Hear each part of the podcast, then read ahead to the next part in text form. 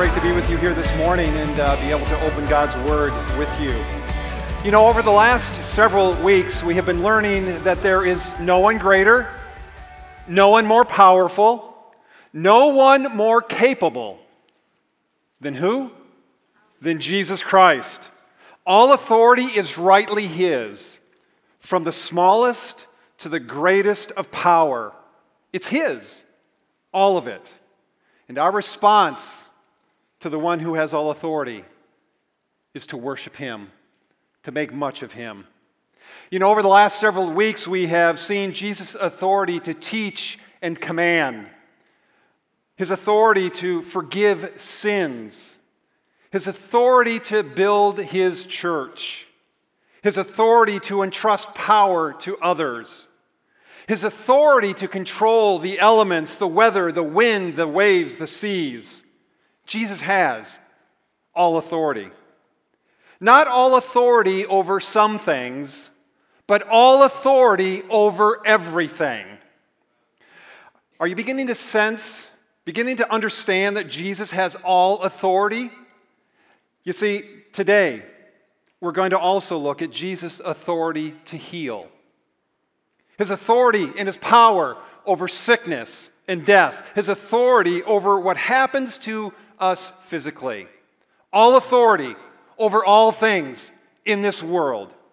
Today, we're going to look at two very powerful examples of Jesus' authority over sickness and death. And as we consider these two examples, we need to be reminded that these are pictures.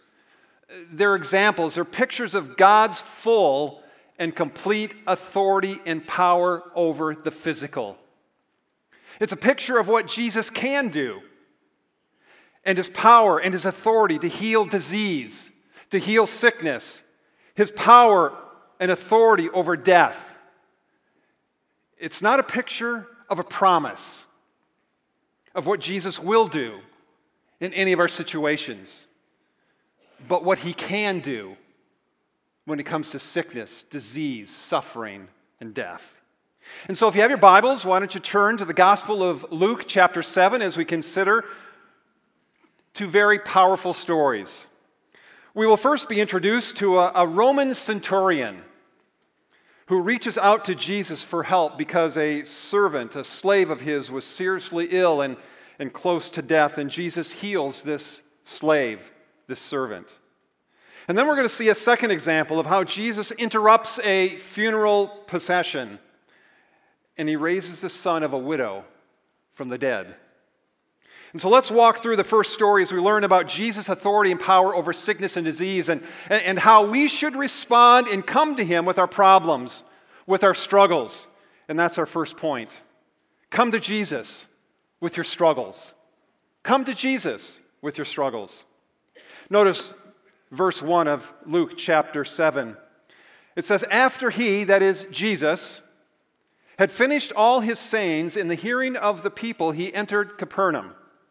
Well, now you might ask the question, you know, what sayings is Luke referring to here? Well, back in chapter 6, we see Jesus delivering his very familiar Sermon on the Mount where he's been teaching hundreds about what a true child of God values, does, and is. We're all familiar with that Sermon on the Mount. It's powerful. And all these people had gathered because Jesus had been teaching with remarkable authority, with remarkable power, and he was healing many, maybe even hundreds of people. If you look back to Luke chapter 6, verses 17 and 18, it says there that with a great crowd of his disciples and a great multitude of people, from all Judea and Jerusalem and the seacoast of Tyre and Sidon, who came to hear him and to be healed of their diseases. And those who were troubled with unclean spirits were cured, were healed. Powerful example of what's been going on in the life of Jesus, the one who has all authority, all power over all things. And we have an example here of power over sickness and disease and demonic oppression and possession. I love that the word was spreading about Jesus through this region. Throughout the whole region, and hundreds and maybe even thousands of people were, were following after Jesus because of what was going on. Everywhere he went, because he was healing those with diseases and bringing relief from the demonic oppression and possession. And so then we read in Luke chapter 7, verses 2 and 3, we read there Now a centurion had a servant who was sick and at the point of death, who was highly valued by him. When the centurion heard about Jesus, he sent to him elders of the Jews, asking him to come and heal his servant. You know, we don't know much about this Roman centurion. A Roman centurion was an officer in the Roman army responsible to keep peace and order in various towns and communities and regions. Uh, centurions usually had authority over as many as 100 soldiers, and so these Roman centurions they were smart, they were talented, they were men of courage, and committed to the Roman government without question. This unnamed Roman soldier was stationed in Capernaum with a population of anywhere from 1,500 to 2,000, as we've understood the, that small community. We've learned that Capernaum had become Jesus' base of operations a place where he had previously been teaching and had been performing a number of other healings earlier, as we've heard in some of the previous messages. Well, this uh, Roman soldier, this centurion, was not your average soldier, as we will see in just a moment. There's something unique about him, something different about this Roman centurion. This man had a servant, he had a slave that was sick and about to die if we go back to Matthew chapter 8, a parallel passage, we would read there that the servant was paralyzed and suffering terribly, we're told. But this Roman soldier, this centurion, it says he highly valued his slave. What's interesting here is that servants and slaves were, were usually treated like property in that, in that time. In the Roman culture, they, they were just really objects that could be discarded and done away with when they became useless. When they became old or, or had lost any sense of value or helpfulness to the owner, they were simply cast aside and, and discarded as worthless and left to die. But there was something different about this Roman centurion. He seemed to care. He seemed to care deeply about those around him and even this slave of his. But with all of his influence, with all of his power, with all of his connections, with all of his authority, this Roman centurion wasn't able to help his slave, wasn't able to do anything for him. He was stuck. So, what was he going to do? Well, Capernaum wasn't that big of a city, and it's about the size of maybe Tremont, and, and I'm sure rumors had spread fast, as they oftentimes do in small towns. If you live in a small town, it seems like everybody may know your business, whether you like it or not. But the rumors had spread, and I'm sure that this Roman centurion had heard about Jesus having performed these incredible miracles of, of healing Jesus was known to have been teaching with authority and healing so many from their diseases and demonic oppression while earlier in Capernaum. And it was at the synagogue. And so, as this, the Jewish elders who heard or seen the healings earlier, as they had witnessed these maybe firsthand, and as word had gotten back to the Roman centurion about this, this Jewish teacher out there who seemed to do miraculous things, when word got back the Roman centurion asked these Jewish leaders to go and inquire of Jesus. And so, what I find fascinating here is that this Roman centurion, in faith, in hope, he was stuck and didn't have any other option available to him. He reached out to Jesus in hopes to have his servant healed. So, here's the question when we find ourselves struggling with something that's beyond our ability to solve, as was the case with this Roman soldier. When we come to a place when we're beyond our ability to fix or manage or figure something out, what do we do? Where do we go? Where do we turn? There are some who would turn to Dr. Phil and his theology, Oprah and her theology. Some would turn to the government and find the assistance and answers to their problems and difficulties there. Others might turn to drugs or alcohol or other self help advisors as a means to cope and get the answers that they're longing for.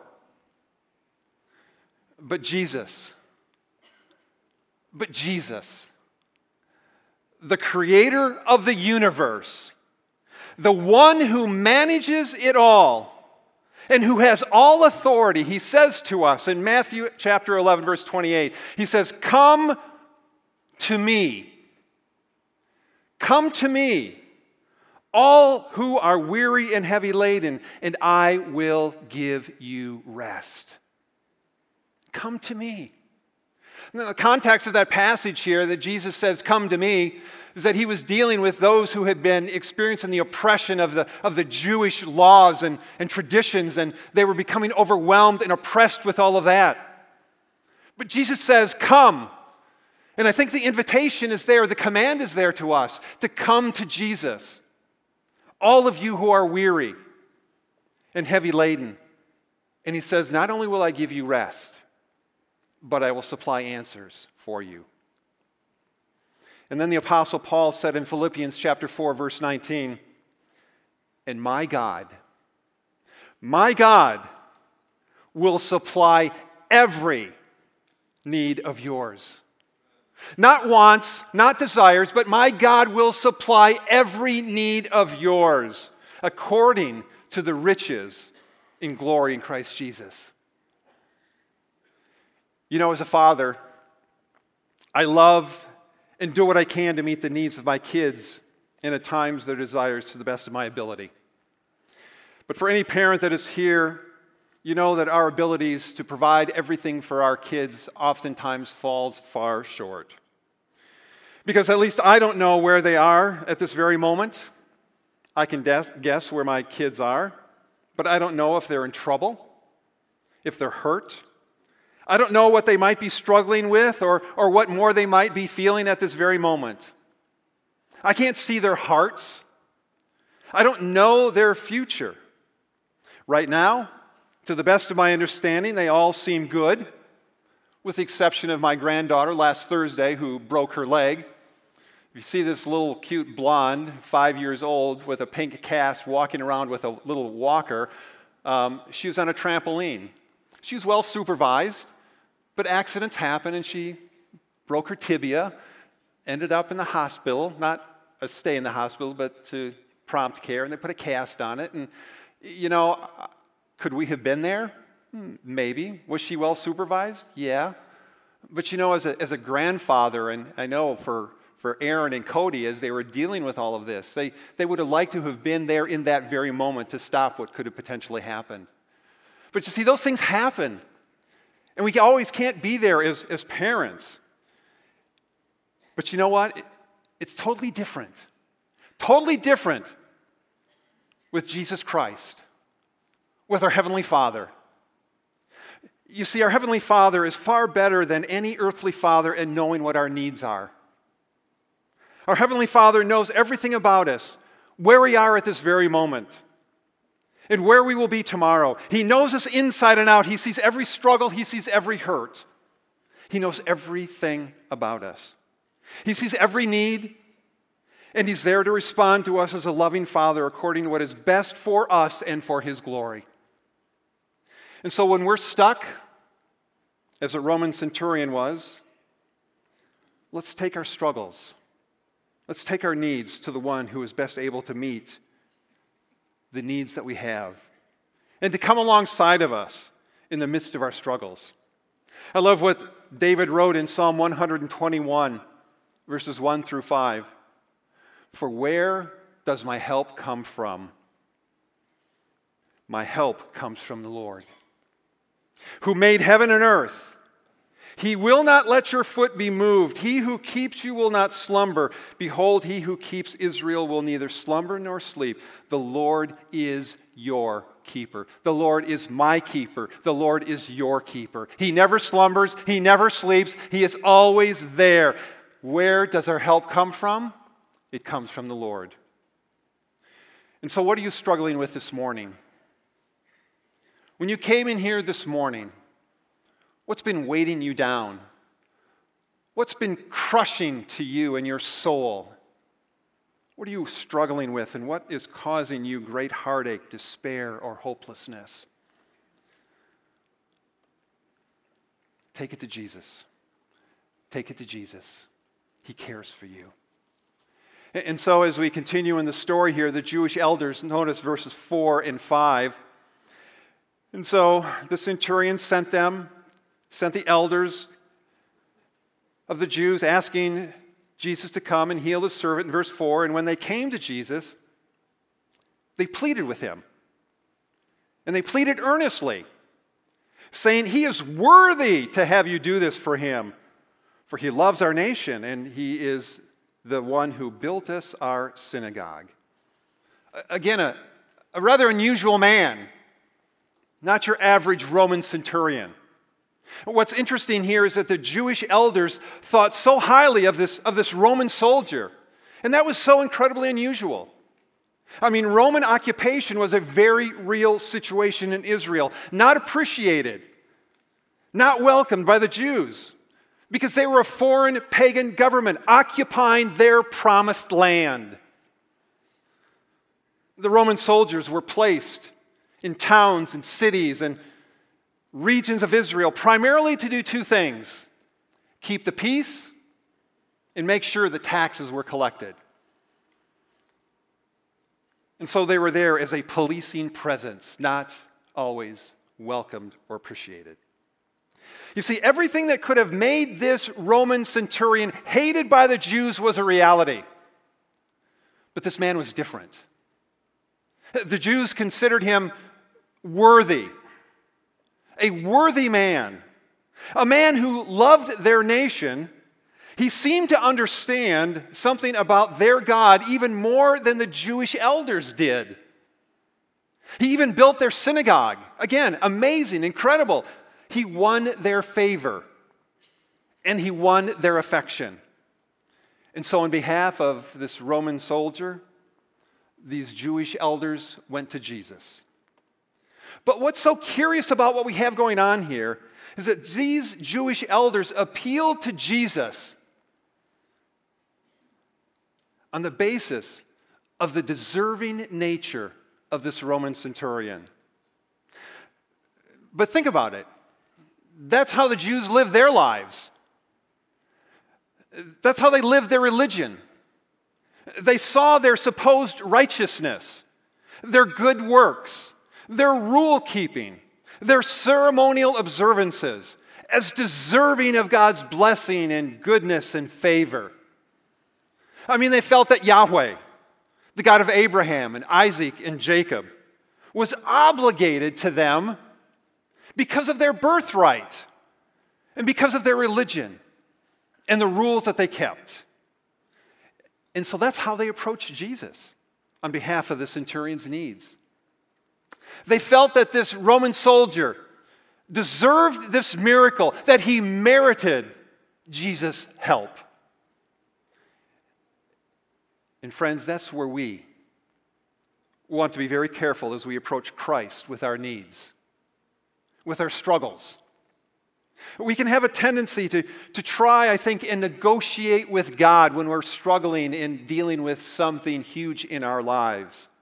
That we can maybe try to bargain with God as we approach Him with something that we desperately need or want.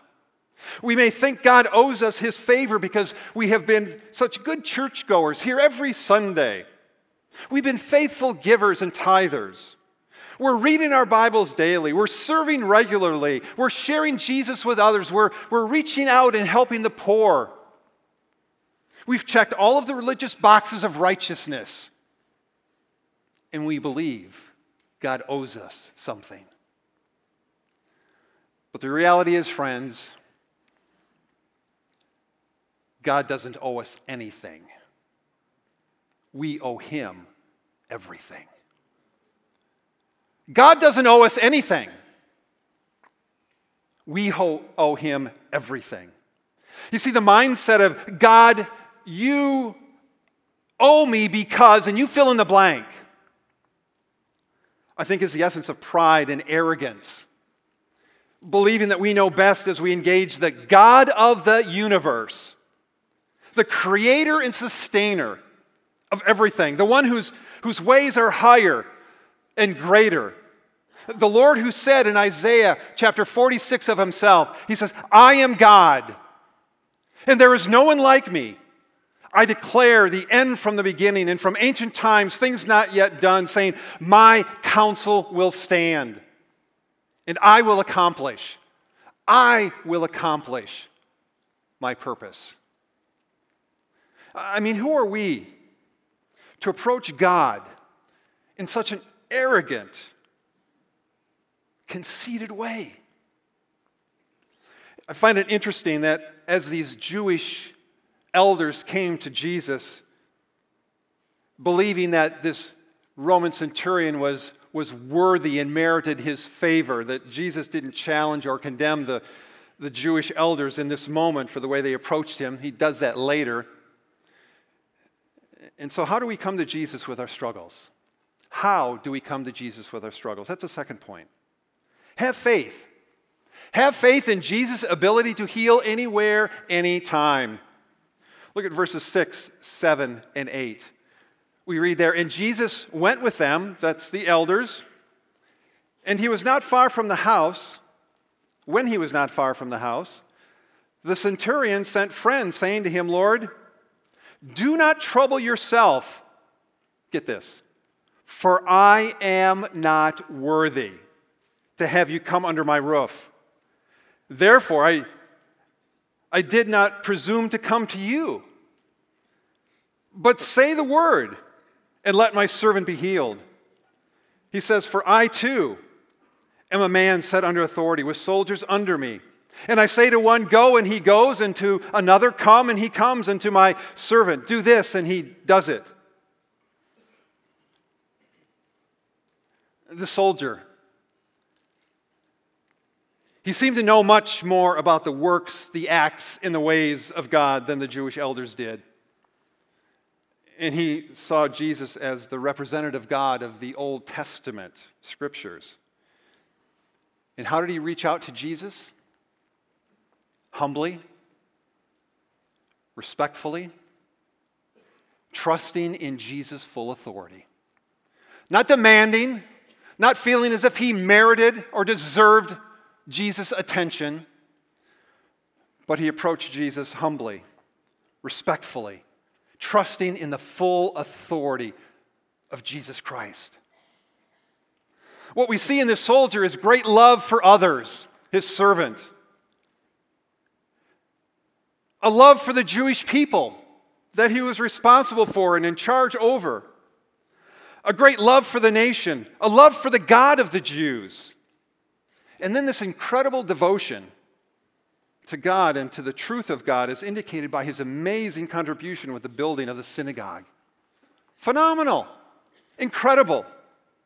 And so when the centurion heard that Jesus was coming, he sent word to him saying, I'm not worthy. And again, notice the contrast with what the Jews said. The Jews said, He is worthy, but the soldier said, I am not worthy. He says, I will not presume on you. He said, simply speak the word, and my servant will be healed. Incredible. I think the soldier was saying essentially this, and as I've paraphrased it, I think the soldier was saying, you know what, I understand authority. I understand design sovereignty. I understand what it means to be in charge and have power and have authority and the right for that. I understand what it means to speak and it happens. I do that all the time in my little world here in Capernaum. And I understand the authority. I understand the authority, Jesus, that you have over the whole realm of life and death. The soldier was saying, You are God. You are the Lord. Just simply speak, and it will be done. I mean, wow, talk about a depth of faith, a depth of understanding of the authority and the divine power of Jesus.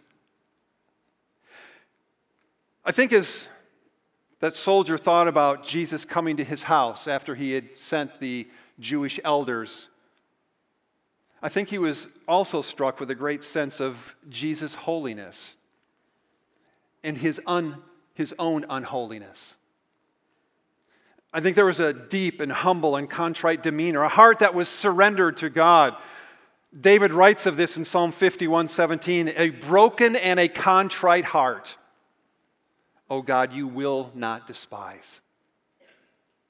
The soldier had great love, great generosity, great devotion to God, a commitment to the truth of God and to the people of God, great humility, genuine contrition. And there you have an example of great faith. And so when we approach God that way, He's eager to respond to our struggles, our hurts, our needs, concerns, that He might be glorified. Notice verse 9. Well, when Jesus heard these things, he marveled. He marveled at him, and turning to the crowd that followed him, said, I tell you, not even in Israel have I found such faith. He marveled. Jesus was awestruck, taken back. He was amazed. The only other time that we ever have Jesus' words recorded where he marveled at someone was in Mark chapter 6, verse 6, when Jesus marveled at the unbelief of the people of his own town in Nazareth. The Jews who had been looking for their promised Messiah couldn't see Jesus as the anointed one. Yet this Gentile did. He understood. This Gentile understood the need to totally depend upon Jesus' power and authority, and that Jesus could do what to him seemed impossible. That's why Jesus was amazed and declared to those with him that he had not seen faith like this, and all of Israel hadn't seen it. And that's why Jesus was amazed. What I also find interesting here is that there's no record of Jesus saying anything. No other words spoken. And then we read in verse 10 And when those who had been sent returned to the house, they found the servant well, healed. Jesus' ability to heal. Anywhere, anytime, all authority. So, what about physical healing today? Does God heal? And when we pray, can healing come? And the answer to that is absolutely yes. To say that God does not, will not, or cannot heal sickness and disease is a denial of the biblical teachings of the scriptures and a denial of God's power and authority. He has all authority. All authority. You see, friends, we are encouraged to pray for healing. James chapter 5 makes that clear. But realize, understand, any physical healing that we may experience, it's only temporary. Did you think about that? It's only temporary. It doesn't last. Everyone eventually grows old and dies. So, any healing that we might experience, any relief from the pain or the suffering, it's only temporary because we will eventually die. And every morning I get up, every year I get older, I'm feeling more aches and pains and hurts and all of that stuff. And you know what? It's just a part of growing old. It's a part of us living in this broken, sin cursed world. You know, realize also that not every prayer that is prayed for physical healing is answered. Instead, God can and does use the sickness and suffering to glorify Himself and accomplish His purpose in this broken world. The Apostle Paul in 2 Corinthians chapter 12, he prayed for his own healing. He was given a thorn in the flesh, and thankfully, we don't know what that problem was. We don't know what that sickness, that ailment, that hurt was. But three times he prayed. And God said to Paul, He said, Hey, man, ain't going to happen. I love you. I have power and authority to, to answer your prayer. But he said, My grace is sufficient for you. For my power is made perfect in weakness. You see, what happens to your body, your physical body, is not nearly as important as what happens to your soul. And the transformation that might not come if it were not for the sickness or the suffering that we experience. Because what the reality is that the sickness, the suffering, the hurt, the heartache oftentimes puts us in a place of dependence upon Christ in ways that we might not otherwise depend upon Him. And that's such an important reality that we have to understand. Yes, it would be great to not have to deal with some of the sickness, the hurts, and the heartache that we experience. But God, in His unfolding plan of redemption and, and much broader purposes in this world, is allowing that to come into our lives for a much bigger purpose, and a purpose that we may not understand until we get to the other side into heaven. You see, I've realized, and as many of you have, I think, in 2 Corinthians 1, that we're told that God is the God of all comfort. He provides for us. That's why when we pray for healing, and we should pray for healing, for ourselves or for someone that we love, pray specifically. Pray confidently. Pray passionately. But pray for God's will and purposes to be known. That was how Jesus prayed in the garden. As the perfect prayer, he cried out to God in, in the Garden of Gethsemane and said, Lord, let this cup pass from me. I long to have it removed. I do not want to have to go through the suffering, the hurt, the heartache, and the pain. But God said, No. And Jesus said, Not my will, Father, but yours be done. You see, Jesus was surrendering his will and his desires to his heavenly Father. He longed for healing and relief from the suffering that he was about to experience.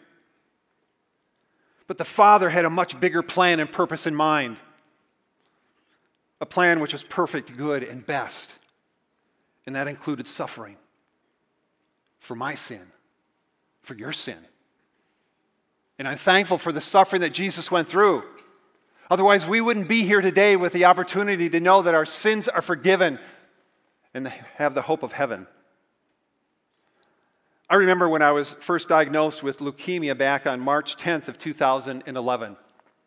Seems like a long time ago. I'd gone in to have some blood work done for minor surgery, and a couple of days later, I got a call uh, from the nurse, and she said I needed to meet with my primary care doctor to discuss something that, that they had found. I didn't think too much of it at the time, and when I met with my doctor, who had been a friend for 20 years, I could sense when I walked into the exam room that he was very concerned about something.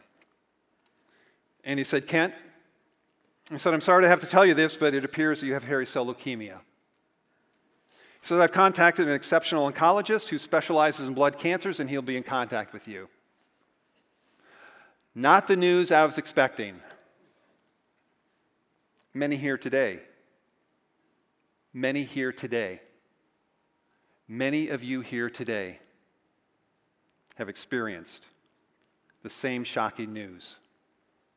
Whether it's cancer, brain tumor, other devastating kind of diagnoses.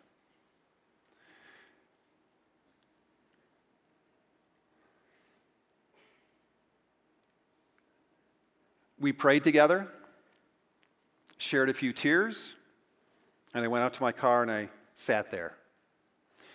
Sat there wondering what this all meant. The emotions were raw, the feelings were confusing, and I was crying out to God. I was saying, Lord, what is going on? I don't get it. This can't be happening.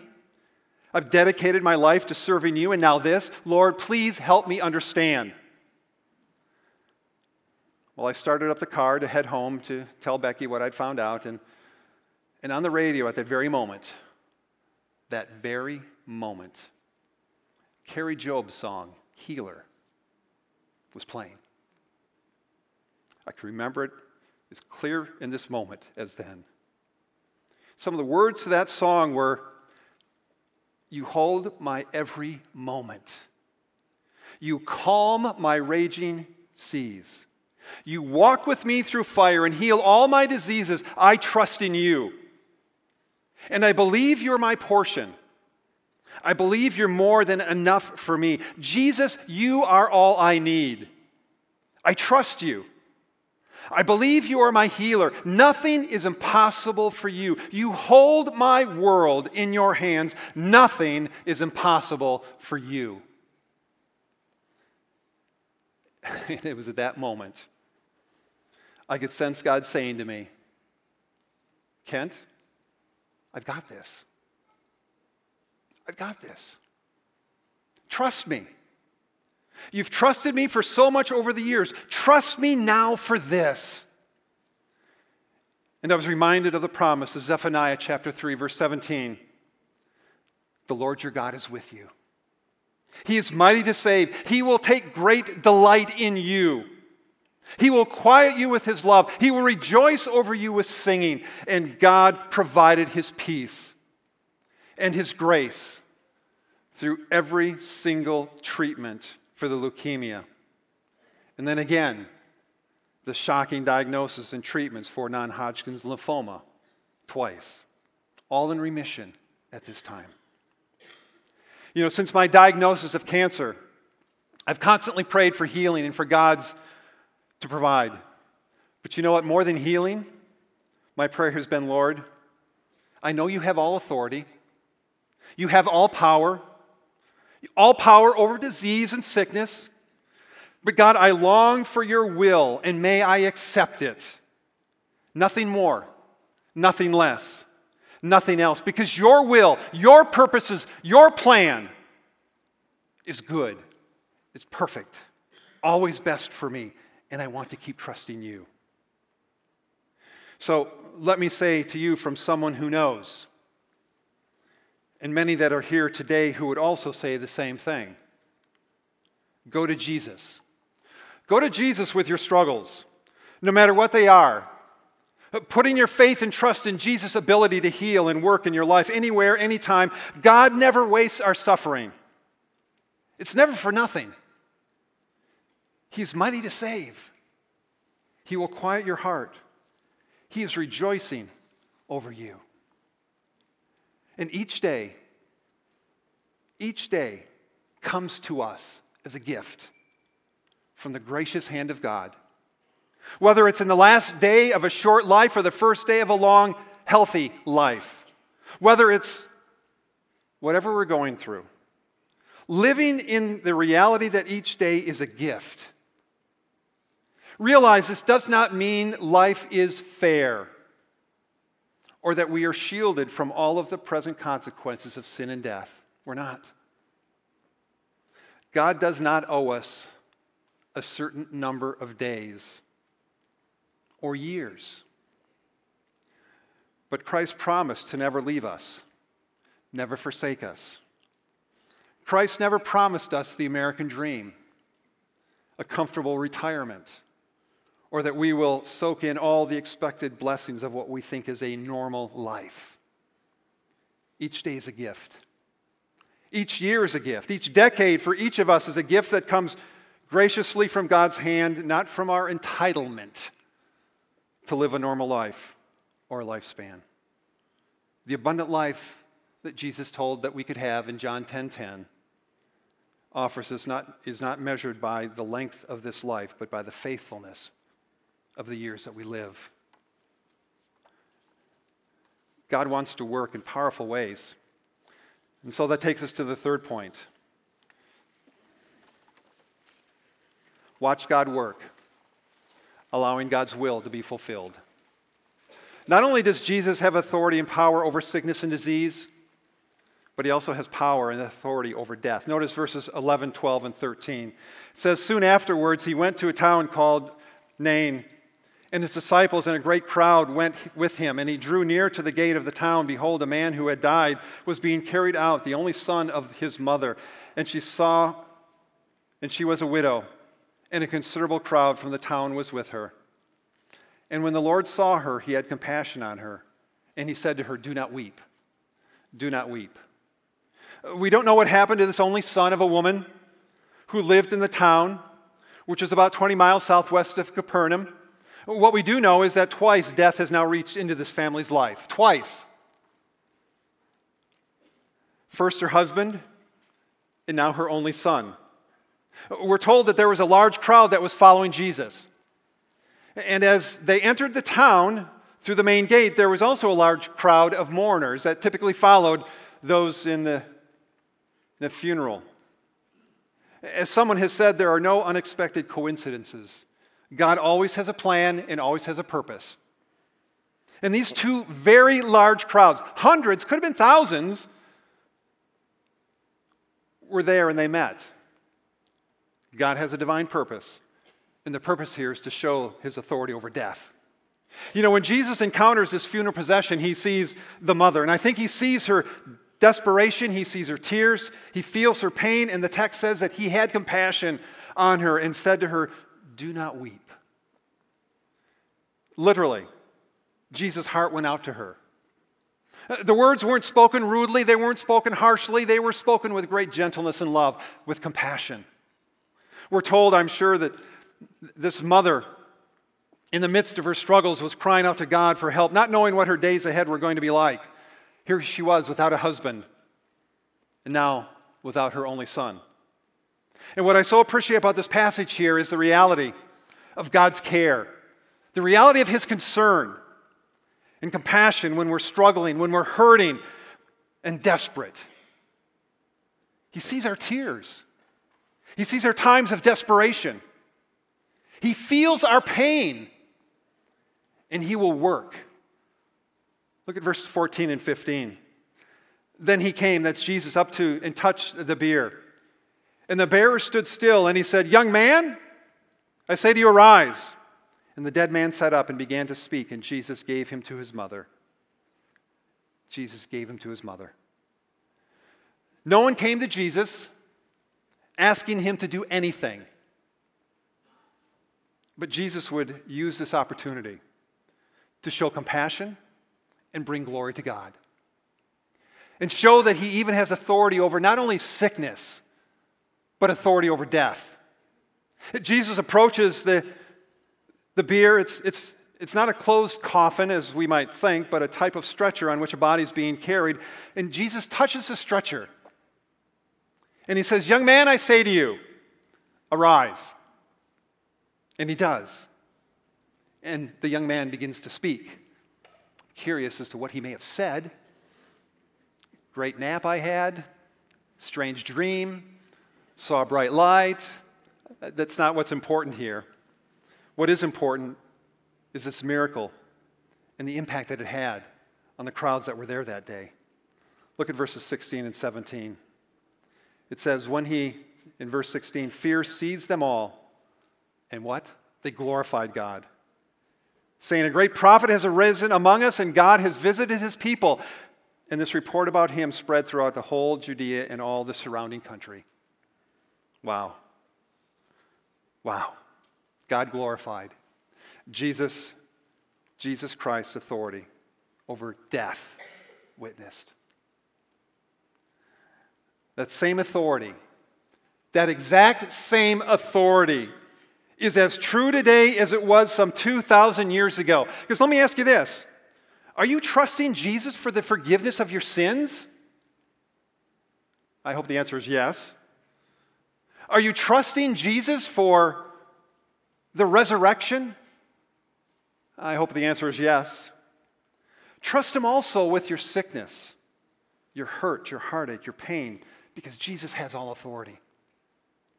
I'm going to close with a story that you might be familiar with that I think best illustrates the core issue to accepting Jesus' authority to heal, and, and that's the issue of trust. There was a man by the name of Charles Blondin, the famous French tightrope walker. He became famous in June of 1895 when he attempted to become the first person to cross on a tightrope stretched across a quarter of a mile, Niagara Falls. He walked across 160 feet above the fall several times, and each time with a different daring feat. Each time, Blondin would stop and shout out to the audience, Do you believe I can cross blindfolded?